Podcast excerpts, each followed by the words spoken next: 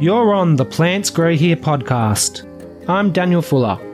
Come along with me as we enter a hidden world of deep horticultural, ecological, and landscape gardening knowledge with featured experts, industry professionals, and enthusiasts. We're stronger together.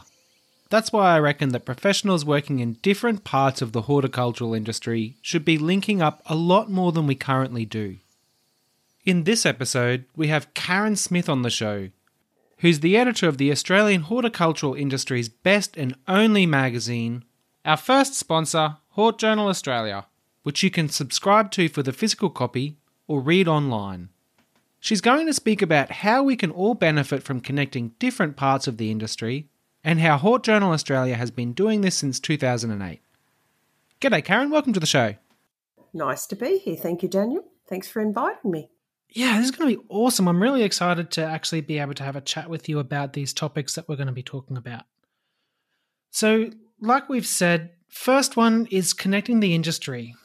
But I'd like to start off with getting a little bit of a, an introduction to the Hort Journal magazine. Can you tell us where you guys are, who you're aiming to help, and what you want to achieve with every new issue? Okay. Well, Hort Journal started in 2008, right in the middle of the global financial crisis, and magazines were sort of popping off everywhere, or falling over, I should say. But I think because our focus has always been on the plant, on plants themselves, I think that's we've we haven't strayed away from that. It's very easy to sort of go off on a tangent in different directions, but we always try to come back to it always being about the plant. So what do we try to achieve every issue? I guess basically it's been my goal to to aim to have a good cross section of information in the magazine. So, bringing in different sectors to try and bridge that gap between the sectors, because I do find, and I think we probably talk about this a bit later, there is a little bit of a, a disconnection. So, trying to keep industry update. We also carry the Hort Journal carries the nursery and garden industry papers and also the greener spaces, better places data that comes through. But other than that, we certainly have particular features each month representing different sectors. So that's pretty much our aim is to always come back to it being about the plant and connecting to the various sectors. Because as you know, there's there are a lot of different sectors uh, because you could be a, a commercial grower or you could be a retail seller or a, a landscape gardener, designer, or installer. We have interior plantscapes as well and botanic gardens. And the magazine is distributed to a very broad community in horticulture, including government departments, so universities and TAFE colleges and councils and, and that type of thing. So, yeah, just trying to be that conduit between different people who work with plants, I suppose, and that's very like minded to how Plants Grow Here is too. We want to connect people within the industry. And, you know, we get arborists on and then we'll get soil scientists on. And a lot of the time, you're right. As professional gardeners, we don't know what the other professional plant people are out there doing. And they have a lot of info that can help us. Sure. And not only that, I suppose compared to some industries, I mean, horticulture is a fairly big industry broadly, but if we all stick together and we all, you know, aim to have the same sort of goals, we, you know, we have a bigger voice. So uh, I, I think that it's really important that different sectors are representative because, for example, somebody who may be a student could subscribe to the journal and they'll get information you know, they might be still studying but haven't really decided which direction they're going to take. So they get a little bit of a taste of the different sectors before they actually make that decision, or people who want to change direction. You know, they may have been working in landscape for a while and then decide they might want to get into plant breeding or something like that. So, yeah, I think it's always really important to stay connected with the broader industry. Certainly got a lot to learn from each other, that's for sure. Oh, couldn't agree more. I'm so happy that we're doing this episode because it is a very important subject. Now, Karen, the Hort Journal is well respected within the industry, and in this day of you know internet and social media and stuff, there's a lot of misinformation out there. So people are going to have to be very careful about where they're selecting their information. But the fact that you've got government, you've got universities, and you've got industry all looking at this publication should be giving us an indication of the quality that we're talking about here. Oh, look, you know, you could get information overload with the amount of mm-hmm. information that is out there, particularly on the internet.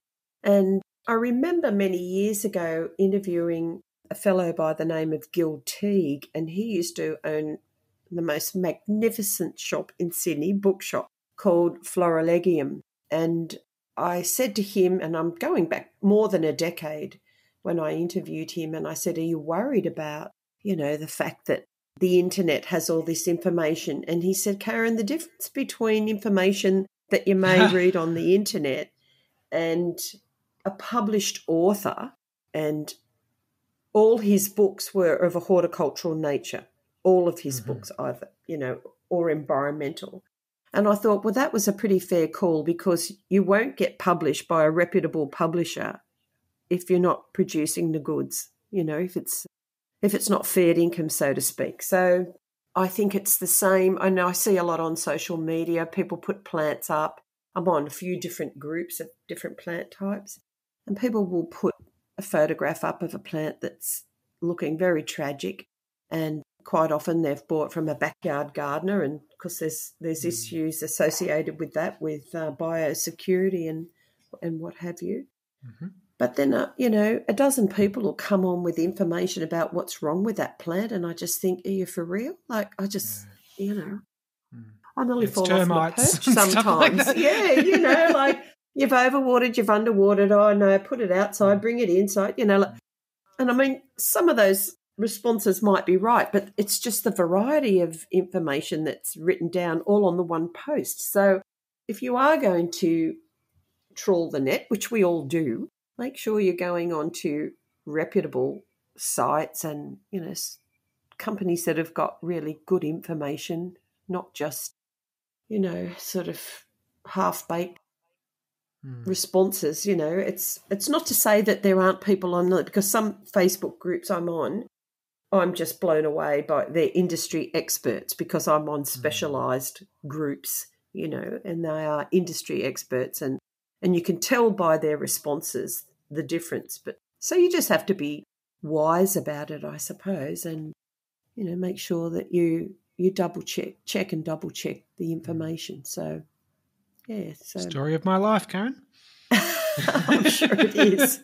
you certainly come up with some good topics. It, it's amazing, really. It's, it's a lot. Well, I'm lucky that I talk to people like you, so people oh. who know a lot more than me about the subject that we'll be talking about. Oh, I don't know about that, but yeah, I mean, it's certainly it's it's good to listen to. I've listened to a lot of your podcasts now. I'm I'm keeping up to date myself, and you know that's all part of it. Keeping up to date, you know. I mean, it's a long time since I did my formal studies, but you know, I always remember one of my lecturers saying, once we graduated, oh well, your your learning starts now. Get out there in amongst it, and and it's uh, never been a truer word said. So true. Yeah, yeah. you got to be learning all the time. Learn from vastly different sources too. So don't get all your info from that one podcast or that one place. You got to be searching sure. out. In, yeah, talk to people. Yeah. When you're yeah. down there at the, you're picking up plants at the nursery. Have a chat to them hey, by the way, two years ago I saw this one pest on this particular plant. What was that?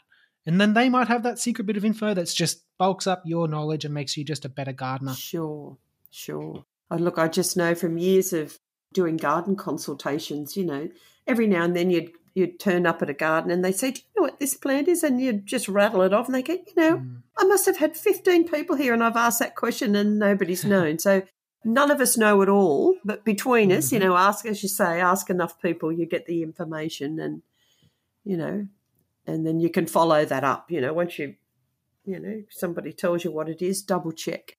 So totally, like for example, like if you're a, a landscape construction guy or girl, mm-hmm. have a chat to your maintenance gardeners because they they they're sick of you. they're sick of yeah. all of your mistakes. yeah, yeah, well, it's a real communication breakdown, isn't it? Mm. You know, and that's, that's, what this episode's about. Yeah, you know, like I'm a huge networker. I, I love networking and I, you know, I like to, like I said, you know, I probably with the nature of the journal, working as uh, editor of the journal, I get around a bit under normal circumstances. But um, I also, like during COVID, have, have been tuning in a lot to podcasts, and there's just been some fabulous things out there. And I'm, and I'm also a member, for example, of the Australian Institute of Horticulture and Interior Plantscape Association and International Plant Propagators and so on. And so, you know, there's a lot of information out there. And this, to me, you know, they're all running these webinars. And to me, if, you know, if we really want to cross pollinate with other sectors of the industry, invite those people along to your web to your mm. webinars.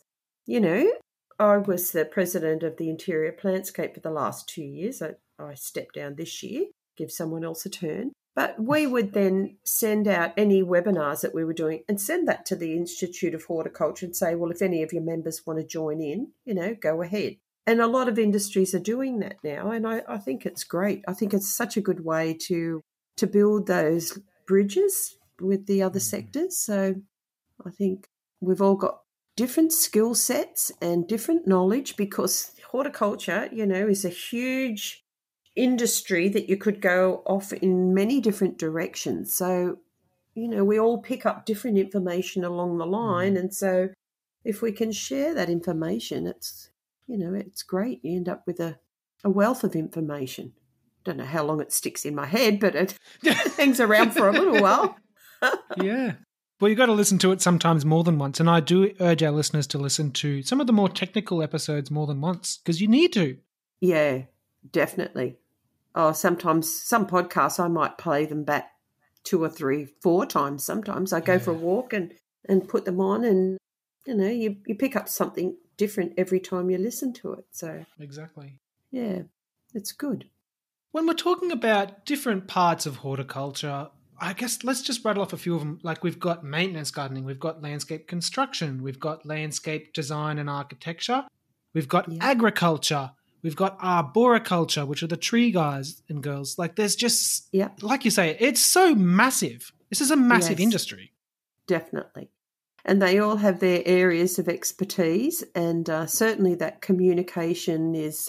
I'm sure a lot of arborists probably almost fall out of the branch of a tree when they see what some people yes in, in maintenance yes or landscape or construction or builders don't even go there um, you know the damage yeah the damage that's caused to trees i mean not long ago i was going for a walk and i saw a house that had three trees planted out the front with their lawn clippings piled up around the base mm-hmm probably half a metre high. Well, yeah. you know, we know that that's really bad for the tree. So an arborist would probably almost have a heart attack and want to go and move it away, you know, like, so this is where we need to communicate. So if someone is being engaged to do the maintenance, you know, have a meeting to begin with with the the person who's designed it or constructed it and installed it. You know, make sure that those communication channels are open. For many years, I used to do reports for a, a company that managed building sites, you know, like building, big buildings, sorry, commercial buildings. And and the, the fellow that engaged me said, you know, we get different people coming along and they just do a bit of a tidy up and a snip here and a snip there. Can you do me a report of what needs to be done every month? And I did that for a long time. And he said it just works so well. And then occasionally I'd get a call from the person doing the maintenance. They say, "Oh, look, I'm not real sure how to do this. Can you, can you, you know, give me a bit of advice?" So you know, that was another way of breaking down those communication barriers, and you know, so perhaps that's something that uh, landscape designers or the people constructing them could do a maintenance plan. Although having I said love that, that yeah. Pardon me, having said that, I just spoke with somebody recently who said she's a horticulturist and she decided, you know, her body's falling apart. She might go and do uh, landscape architecture because she you know, felt that it would be a bit easier on a body. You know, no, none of us are getting any younger. So she was actually totally disappointed, I suppose is the word, in that she really didn't learn very much in her three years of study about plants. She said oh. she learned how to dissect a cane toad, but never learned anything about. in biology or something. yeah, yeah. So, you know, she was really, really disappointed. So she went and enrolled in another course. I can't remember what she said it was now, but I mean, she was a qualified horticulturist, but yeah, she just said she thought that that was really disappointing. And I said, well, actually, I'm not surprised because, you know, a lot, um, and I'm not I don't want to pick on any particular people within the industry because I'm sure there's a lot of landscape architects. I know a lot of landscape architects out there who have fabulous horticultural knowledge and plant knowledge, and, and they're usually the ones that win the awards for the plantscaping section because they, they want to see more um, plants go in. But I, I know from my years of working in a nursery, sometimes people would come in with a landscape plan and and I do re- recall one particular plan that had planter boxes with Ficus benjaminas planted, spaced every 50 centimetres. Well, mm-hmm. I don't know if you're aware of how big a Ficus benjamina tree grows, but bigger than my house for sure. So, you know, I was, I just, you know, I spoke to one of the other horticulturists. Look at this. So, you know, I guess when they're just planting along, you know, uh, drawing their plans, they're in an office and they just draw the little images of a tree and put, oh, we'll space them 50 centimetres apart without really putting a lot of thought into that particular plant. So then another time I was talking to a person who supplies plants and he said he was at a landscape architects conference and and the topic came up about you know the silly plants that are that are put in in landscape designs or you know the same old things put in over and over again. And they said well you know we're sitting in an office. We don't we're not out amongst it like you guys are. You know we're not out there and and spending time in nurseries or gardens and and seeing things in their mature state. If people would send us the specifications of the plants well then we'd have a better idea we would look up, mm-hmm. you know, plants that only grow to one metre high by one metre wide rather than, you know, 30 metres high by 30 metres wide. So, I mean, I, I, like I said, not not everyone's the same. Of course, there's people that do the right thing and, and put the effort in, but, you know, probably for everyone that does the right thing, there's one that doesn't. So, yeah, yeah that's certainly where those communications in fact, that's how Plant Select came about because I'd I'd uh, given a talk at a conference once about bridging the gap and how that that connection between growers and and designers or you know landscapers generally. And uh, you know the landscaper says, well, you know, we get sick of put the same old thing all the time. You know, the same things are specified, and and then other growers growers would be saying, well, you know, why don't they put our plants in? We've got the best plants to do the job. And go, well, are you telling these people about yeah. your new plants? You know, are you sending them information about the plants? So that's why Gabe from Greener Publishing started Plant Select because for that very reason. So every plant that's on there has the specifications on it. So that's another way for us as Greener Publishing to to be able to communicate that information. And we will have links in the show notes for Plant Select, and I do urge our listeners to use that resource because it is fabulous. Well, it's free to use as well. You know, you can bring up the bring up your spreadsheet and list the plants that you want, and once it's all in there, you can you can forward plan, and you know you might not need plants for twelve months. And in fact, doing the research for that presentation, that was what one of the landscape architects said to me. You know, we spend a lot of time doing a plan, but by the time it actually gets installed can be up to 2 years, especially if it's a big commercial job. And she said, you know, I go to all this, spend all this time, and then it comes back to me because, you know, the installer can't just change what's on the list. They have to go back to the mm. designer and confirm that, you know, can be changed. And she said, so the, the plan would come back to me and I would have to spend time then searching, you know, for pl- the suitable plants and ones that they can get, and she doesn't get paid for that extra time. Mm. So if you can forward plan by saying, well, I want something that's in a 500 or 400 litre pot, you know, in 18 months' time, you can actually select all that. And of course, then it all, all gets sent out to the growers and they'll come back with a quote. So it's a real one stop shop, really. Mm. This is what we're talking about with connecting the industry. Yes, yes. So, uh, like I said, that's that's kind of our our thing is to connect people, and and because we hear what people's pains are, you know, what causes them grief in their job. So, if we can communicate that, you know, that pain from the architect to the grower or to the landscape installer, you know, yeah, we we we're out and about and we hear all that. Well, particularly I do because if I'm at an expo or a conference, I talk to people and ask them, you know, how's business been? What's good? What's bad? You know, so it's all about listening and to to what people's grief, you know, grieving grievances are and and how we can help to overcome them. Yeah, if you're a grower, have a chat to your customers, you know, like what what yeah. do they want? What do they like? When you're networking, don't network only with people who are in the same part of the industry. Network with people who are doing other stuff. Yeah. Well, that's right. Wouldn't you as a grower, I would think it would be a great idea to host a day, and it does happen with some now. They have the plant trials as to what's, uh, you know, what's new on the market and what's great, and and trade days to a certain extent. But I think it needs to be a bit more than that. Actually, on the Plant Select website, we've also got a new product, new releases, you know, what's new. Because, mm.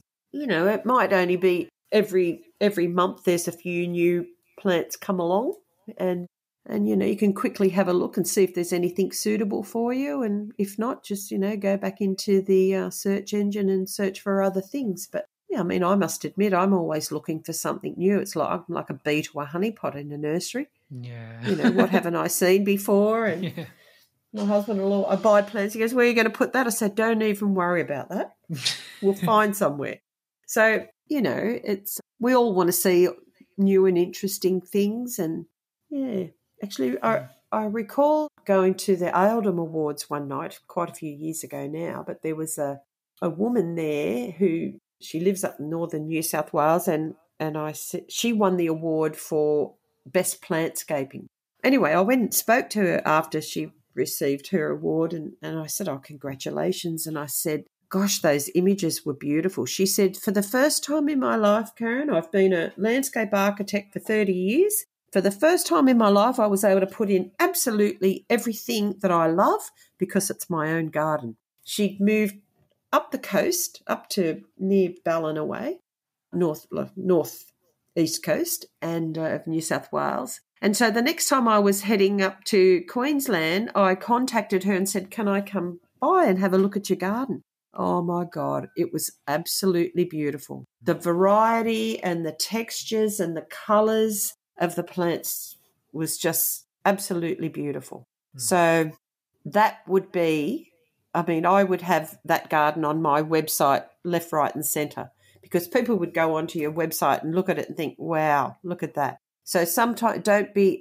afraid to advertise your own garden unless you're like the plumber with the leaky tap, you know.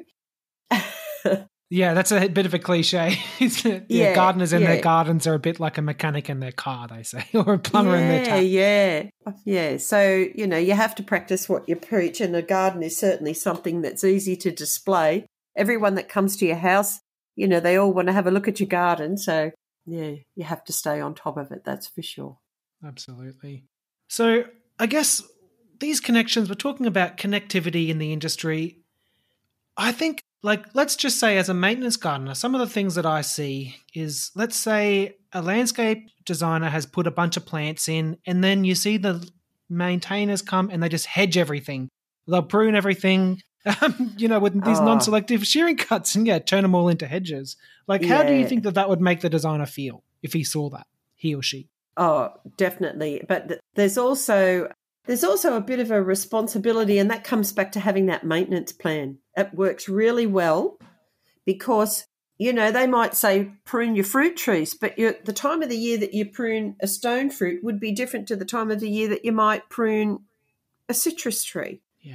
So by having a maintenance plan, you can do a seasonal chart. So I would have a month by month thing that could be done, and then I would break that down further into a seasonal calendar four times a year. You know, the things that should be done, topping up the mulch, putting some organic fertilizer around, etc but then I would have the months that pruning was required. And even having had a landscape business myself, I always did a maintenance plan for my clients because mm. I'd put the garden in and then they'd say, Oh my God, I'm never going to be able to look after this. I don't know when I should prune. Yeah. You know, I don't know when I should fertilize and they and they'd get panicky and I'd say, "All right, I'd sit down with them. Let's look at what we've got here. What sort of trees do we have? What sort of shrubs, ground covers, whatever?" and then we'd I'd work it through the maintenance plan and I'd list the types of things if they do nothing else please you know top up your organic fertilizer and your mulch and you know I mean with hedging it's a bit different because they're just hedging constantly so they don't necessarily have to worry about flowering plants and stuff but mm. yeah I I think the secret to that is having a plan I love that Karen and it's not that difficult to do and you're helping the client and you're also helping the maintenance gardeners who are going to be learning Yes. Because they yeah, may not know that right. knowledge. Yeah, that's right. I mean, what I would say to anyone who was new at the game, I would say look at your own garden, assuming they'd have a garden, look what's in it, research all of those trees and look at when, or plants, and when they need to be fertilized or pruned, pruning mostly. Mm-hmm. And then you know, have a calendar and stick it in the calendar. Even if you do it on little post it notes and stick it in each month where it needs to be done. And then you gather it all up and write it up. And it's not hard to do, seriously. Mm. So, yeah, that was part of my my thing when I, you know, would design and install a garden. I did them a beautiful package with. Sorry, that was my wristwatch yeah. just started talking to me. Sorry. I do up a lovely package with before and after photos. So I always took photos mm. as we from the very first day that I went there and do some, you know, really nice images. And then I would have the maintenance plan, the types of products to have on, on hand, a fungicide, you know, an insecticide for sucking insects, perhaps, you know, or some horticultural oil or something, you know and uh, list the things that they should have or and then I'd have a page on what to do when they're going on holidays what to do with their indoor plants what to do with their mm. outdoor plants and their pots so whether they've got an irrigation system or you know group certain plants together and that type of thing so yeah it's it's not a hard thing to do but it, it delivers a lot of value absolutely and some people might be like oh who can be bothered to do that but Karen, do you think that you've separated yourself, you know, as a higher tier kind of a price range by doing that sort of extra step? Look, at the consultation stage, I think, in fact, after a while, I even used to have a few landscapers say, Would you do the consultation for me? Mm. Because I would sit down with the customer and say, Okay, I've looked at your garden, I've looked at the soil, I need this amount of time to prepare it because people think, you know, they watch the blitz type garden shows that, you know, it's all done in a day with and it looks like yeah. it's been there for 10 years. Well, the reality is if I spend this amount of time preparing your soil, I'm not going to be called back here in three months' time because your plants are looking tragic. If I put all my effort into that part of the installation, preparing the soil, improving the soil, I'm pretty much 90% or 99% guaranteed the plants are going to thrive. And I take a personal I take it personally that once in all the years that I was doing landscape installations, I got called back to a property and there were some planter boxes. We'd put an irrigation system in, we'd we timed it and the customer each day was coming out and looking at the planter box and thinking it looked dry because we had drip irrigation under the mulch. And so was putting buckets of water on every day. Mm. Consequently, there were some New Zealand flax plants in there that did not like it at all, and they were advanced ones. So I said, as a gesture of goodwill, I'll replace those plants, but if it happens again, I won't replace them. Because mm. you should not have added extra water. Mm. So, you know, that was a lesson to the customer and a lesson to me to make it to communicate that better to the next mm. customer. You know, this is how we've set up the irrigation. You will not need to add extra water. And it might look dry on the top, but it's not underneath the mulch. So, yeah, it's all about communication. Absolutely. And unfortunately, sometimes too much water can look a lot like too little water. Yeah, it's sometimes. Or too little water. Yeah, and so they might be looking at the soil on top, it's dry and the plants are wilting. Oh, more water, more water, more water. yeah, exactly. That's exactly what happens. And yes, underwatering and overwatering can be just as detrimental as the other. Yeah. A lot of this knowledge can be picked up through formal study. And, you know, a lot of us have our own specialties. A lot of us have studied, some of us haven't. But Yeah. What are your thoughts on informal study, such as reading the Hort Journal or listening to Plants Grow Here podcast? Look, I think some people want to learn. Mm. And I know some people who are in some really senior horticultural roles that have no formal qualifications but would run rings around most people I know, including myself. Mm. You know, it's because they're interested, they become, they can become experts in their field. So I interviewed somebody recently exactly about that because I did an article in the Hort Journal about it. And he said, I'll take passion over qualifications any day because if someone is truly passionate about something, they will learn. Mhm. I think there's probably an uh, there's probably an element of higher qualifications gets the better job, but you mm-hmm. can't put a value on experience either. So I mean, mm-hmm. it's nice to have the combination, and I mm-hmm. think for somebody who wants who may be passionate and become an expert but have no formal qualifications, it wouldn't be hard to get them because you can get the you know recognition of prior learning and that sort of thing if you need it Yeah. if you need it. I mean, I am a big believer in education, but as you say, education comes in many ways these days. Mm. And, you know, your learning never stops. So, you know, it's 30 years since I studied, but I I've done heaps of courses. You know, just small courses, short courses ever since. I'm always doing things and now I'm always on podcasts and webinars and and listening, you know, to experts and and so and going to conferences. You know, that there's fabulous guest speakers at a lot of the conferences. I know it cost a lot of money to go to conferences, but now I think with COVID, you know, people can tune in. Last year, uh, in March last year, just before the lockdown, I went to the Green Industry Australia conference in Perth, and there was a fellow streamed in from America, a speaker.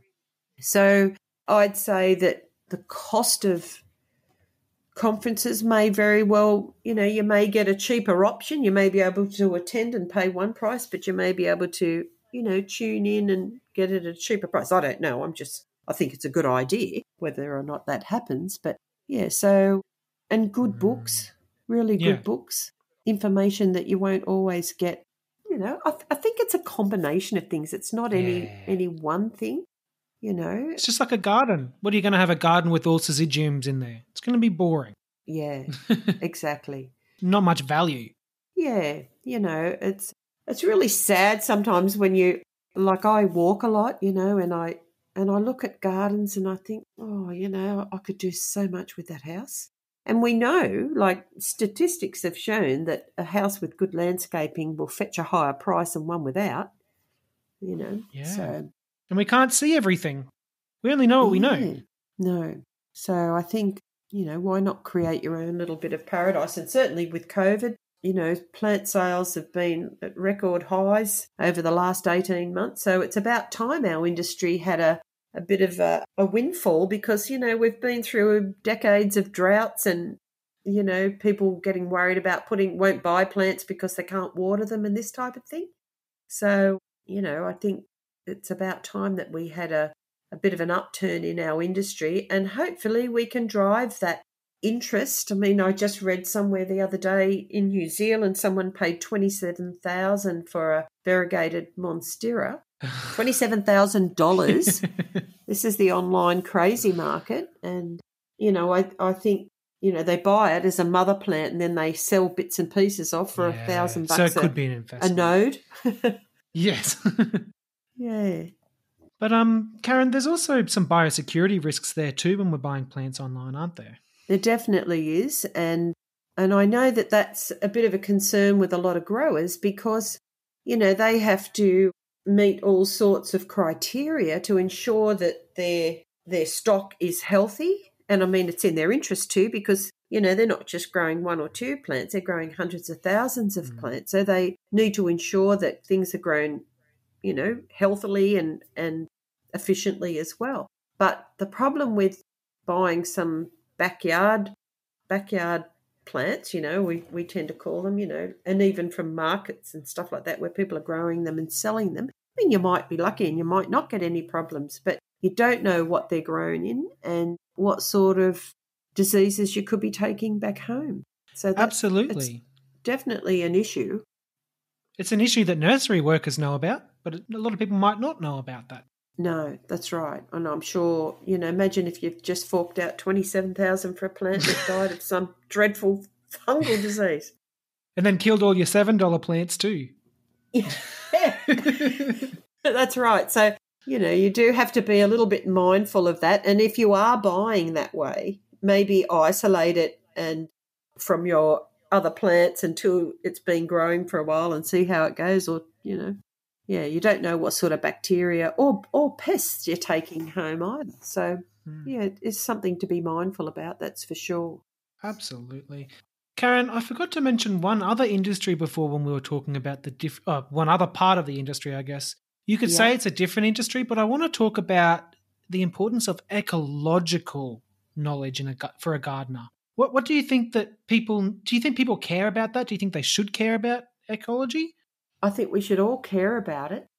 And look, there's some there's some people that don't really care much about lots of things. You know, they just go off to work and earn their money and or charge their customers and pack up and go home at the end of the day. And I know for a while there I was working doing some training work for garden franchisees and we had a, a speaker come out one day and he was from one of the local councils and, and they were running courses which all of our franchisees went to on how to manage you know your rubbish and stuff because we've all heard the stories about people dumping rubbish everywhere blowing all the get the blower out and blow all the rubbish so you know the house that they've worked on's got a beautiful clean gutter and the house Mm. next door's got grass all over their car and down the i speak from experience here yeah. and down the gutter Yep. you know, into the drain. And I think, oh my God, couldn't tell you how many times I've I've said, oh come on, you know, like you're not doing the right thing there. Some bosses will tell you to do it. Really, yeah. Well, you know, really, the councils should fine people for that sort of thing. But you know, with government cutbacks all the time, you you're really fighting a bit of an uphill battle there, aren't you? So habitat and stuff too. You know, like we're put, putting in these native plants because we want to provide habitat habitat for our native wildlife, but that, there's knowledge there too in terms of what habitat's beneficial, and you know, putting in a native plant may or may not be ecologically valuable. Yeah. Well, that's where it comes down to doing your research. Like if a customer says, "Look, I want something that brings in small birds," you know, you know, do your research and and there's plenty of really good books out there about, you know, native plants and bird attractant gardens because they think, "Oh, well, if I put this grevillea in here, I'm going to get all the birds." Hmm. But, you know, it might bring in some types of birds. I mean, no, I know I've got a a small bottle brush that's always full of blue wrens, and then I've got a, a eucalypt tree that's always full of lorikeets, so and hmm. wattle birds, you know. So different trees or shrubs attract different birds naturally. So Yeah. that, that's yeah, a whole nother episode. A whole it nother goes to it just Yeah. goes to show that the connections that we can be making, how we can learn from each other and make our own work better. Essentially, Definitely. And I think, you know, there's TV shows like Gardening Australia. I I love the format of that show, actually. I sort of went off it for a little while, a while back, but I love it now because it's short, sharp bits of information just like that, you know, and what real people are doing, everyday people, and how they're you know, doing verge, creating verge gardens or, you know, chickens, chicken coops and all sorts of things in, in inner city gardens. So, you know, there's a lot of good information on, on that show that educates people. It's a very educational show. And, and I know also with schools, the schools are been doing a little bit of work with schools as well on in horticulture, you know, teaching them about horticulture and career paths and all that sort of stuff. But the primary schools are, you know, schools everywhere are getting into having edible gardens. And one guy I know, he's working on a school that's got edible gardens, and and they also have an on-site cafe. And students that are studying hospitality can come and that you know they supply the cafe with produce and the students can learn from that and then work and do a hospitality course before they leave school you know like a a vet program. And yeah, so lots of good things are happening to educate people. And if we educate people when they're young, you know, when, you know, mum and dad are throwing out their cigarette butts down the drain or whatever, don't do it, telling their pa- parents not to do it. You know, we're getting them when they're young and, you know, what, what they can do because, you know, why it's important to have trees on their property because, you know, a lot of people don't they move into an area because they love it, it's leafy and green, but they just don't want them on their property. So, you know, it's sometimes an uphill battle also for councils to keep their street trees because a lot of people don't want them. It's bizarre. And yet, once again, we know that those areas that have the streets with the beautiful tree canopies that you can drive under, you know, their property prices are way higher. it's a strange thing compared to some of the newer homes that are built, you know, butting up to each other and there's no room for a tree. So that's a whole nother episode, that one. Whole nother episode there. That should be my catchphrase for the show. There's yeah. a whole nother episode. yeah. Yeah, I say it quite often. yeah, I'm sure you do. Yeah. Yeah, so it's all about the education, communicating with people, and like what you're doing with your blog, we do with our magazine, and yep hopefully, you know, people take bits of information and and do something really good with it, you know. Absolutely. So getting a bit of diversity. Couldn't agree more. Uh, you mentioned the Plants Grow Here blog there. A lot of our listeners probably don't know, but before Plants Grow Here was a podcast, it was actually a blog, and I've got 50 articles up there that people might like to go and listen, uh, might like to go and read. Uh, oh, very okay. much maintenance, yeah, more very much from a maintenance gardening kind of a perspective. Really, yeah. most of it, yeah. But yeah, yeah. it's good stuff. Oh, well, you should start doing a few maintenance plans. Yes. Should yeah. do. Because a lot of us maintenance gardeners, we get a bad rap, and probably for a good reason. We get called petrol cowboys sometimes. I think there's probably an element of truth to that. Yeah. Well, sometimes people are on a tight yeah frame, time frame. Yep. And people do expect a lot. Oh, you know, I want this, this. At the end of the day, they want to come home and see no leaves everywhere yeah. you know, as you would know. So, you know, it sometimes needs a little bit of educating the client as well that, well, look, I can do all this, but I, am I just coming here to tidy a garden or am I coming here to be a gardener? You know, make that clear at the beginning. And cause certainly there are, I, I had a client years ago, she was a real gardener. So I actually just went and helped her and we both worked in the garden together you know. So sounds like a dream client. Yeah. Yeah, except she always wanted, can you move that tree from there to there? Oh, oh no. no. Not just me, myself, and I. I'm sorry, I can't. so, yeah, but yeah, It's easy, was, though, isn't it? Moving a tree? That's easy. Oh, yeah. Just do that. I'll go in and make you a cup of tea while you yeah. do that. Yeah, sure. It'll be done by the time who's you get out. Yeah, who's going to fix my back when I'm finished? So yeah, all all comes back to that initial consultation and talking to them and finding out exactly what they want. If they just want somebody to clean, well, they just want somebody to clean, which is yeah. often the case, you know. Yep. Well, they don't know. They don't know what good horticulture is. No, no. Until you start turning up with a little plant. Oh, look at I bought myself this week. I just thought I'd bring it along to show you. And they go, oh, I wouldn't mind some of those. Ah. So that's and very that's, clever. It is very clever, and you know, it's no different to when you go into like my local garden centre. You know, they'll say, you know, someone will come and say, "Oh, have you seen this latest, you know, grevillea or rose or whatever?" Because they know I'm a bit of a sucker, or this indoor plant. You know, well, not that I'm a sucker. They know that I'm interested, and you know, nine times out of mm. ten, I I buy them. You know, so it's no different. That little bit of educating and and not only that, some of your clients don't get to go to the nursery they don't have the time, they're either working or they're incapacitated. And so they're relying on you to turn up with something that's new and different and beautiful. Yeah, so yeah. That's a good idea to have a little mobile. That's my my own business name, Gardens on the Go. That's how I got that name because I'd always turn up with little goodies and, you know, show the customers what I had and they'd often say, "Oh, can I buy that? I'll have that, that and that." Mm. You know, it was good. Little sideline extra money spinner, you know. Yeah. So you turn up for a mo. Would you like fries with that? it's exactly. It's called upselling. yeah, exactly. Yeah. Very clever. Well, you know, if you can make a little bit of money, if you're doing three, if you're doing two or three gardens in a, in one street, and you can sell a few plants at the same time, why not?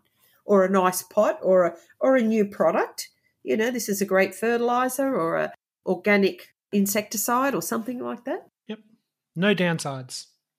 No, exactly. So, Karen, where can people subscribe to the Hort Journal or buy the latest issue?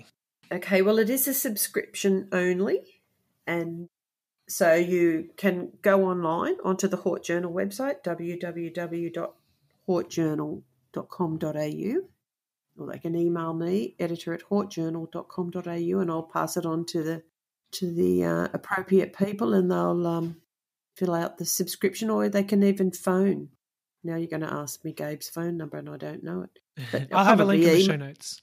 It'll yeah, show notes. email's probably the best way to go. And yep. And yeah, I mean, I think some members of the Institute of Horticulture, the registered horticulture horticulturists, they get it as part of their membership fee. So there's another. You know, if people are industry people belonging to the Australian Institute of Horticulture, is is another way of cross communicating because there's many people that are members that are either a landscape architect or designer or, or installer or horticulturist working in various aspects like it doesn't matter what what aspect of the industry you work in you can be a member of the institute of horticulture mm. so that's if for people are looking to mix with a whole range of people and network with a whole range of people within the industry it's a good way to go Totally agree. So, Karen, the last one, very open. it's basically yeah. is there anything else you want anybody else to know about? Well, yes, there's also Garden Clubs Australia, I think is is a good organisation to belong to. If people are keen about gardening and wanting to learn, they can join. There's lots of different garden clubs all over Australia that come under the Garden Clubs Australia banner. And so that's a that's a good thing to know about and be involved in. And yeah, so I think if we're all involved in gardening and encouraging those around us to be involved in it, we can only end up living in a better world. Yeah, that's beautiful, Karen. Thank you so much for an awesome episode. I hope our listeners feel more inspired to go and make contact with other people in different parts of the horticultural industry. Definitely.